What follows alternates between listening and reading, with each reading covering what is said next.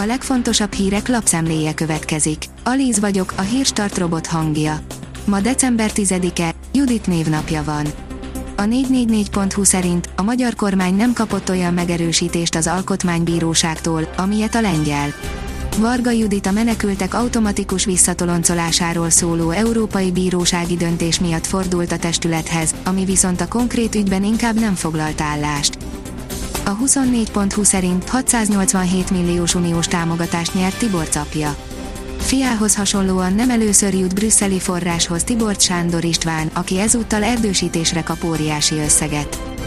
A napi.hu írja, 1 milliárd forintnyi fogászati számlát nyújtottak be az OTP-hez több mint egy milliárd forintot költöttek fogorvosi vizsgálatra, szolgáltatásokra és termékekre 2021 első fél évében az OTP egészségpénztár tagjai, derült ki a pénztár legfrissebb eredményeiből.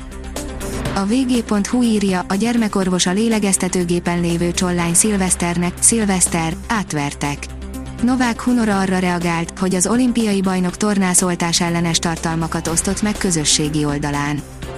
Az Agroinform oldalon olvasható, hogy uniós válasz az elszabadult árakra, áfa csökkentés. A csökkentett áfa kulcsot szélesebb termékkörre terjesztené ki az EU, illetve egyes meghatározott termékkörökben a 0%-os áfa alkalmazása is szóba kerülhet. A zöldségek és a gyümölcsök is az utóbbi kategóriába tartozhatnak.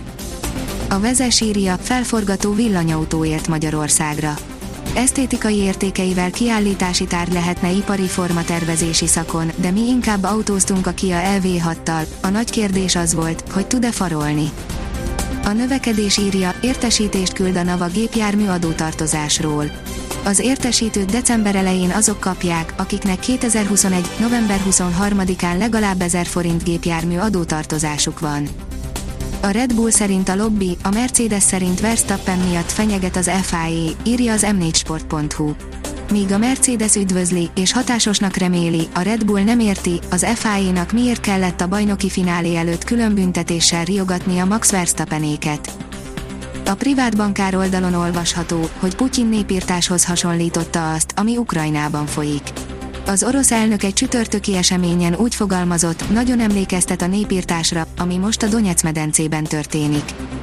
A Noise írja, a 48 éves anya ellopta lánya nevét, hogy diákhitelt, biztosítást és fiatal fiúkat kaphasson.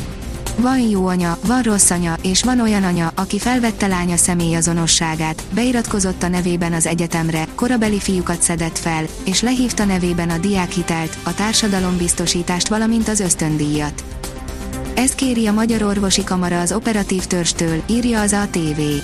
A MOK elnöksége örül annak, hogy Magyarországon is lehetőség nyílt az 5 és 12 év közötti gyermekek oltására, de ennek szervezési formáját nem tartja megfelelőnek, közölték levelükben. Az m4sport.hu írja, a Dortmund ügyvezetője tisztázta, mi a helyzet Haaland kivásárlási árával. Ritkán hallani arról, hogy egy labdarúgó kivásárlási ára nem fix. A vezes szerint F1, a Red Bull aggódik, túl gyors a Mercedes. Christian Horner, a Red Bull csapatfőnöke nem tűnt túl bizakodónak az Abu Dhabi nagy díj pénteki szabad edzései után. Csoda lenne Verstappen diadala. A kiderül oldalon olvasható, hogy szélviharral zárul a hét. Szombat estétől egyre nagyobb területen feltámad a szél, a bakonyban hófúvás is kialakulhat. Vasárnap már nagy területen kell erős, viharos lökésekre számítani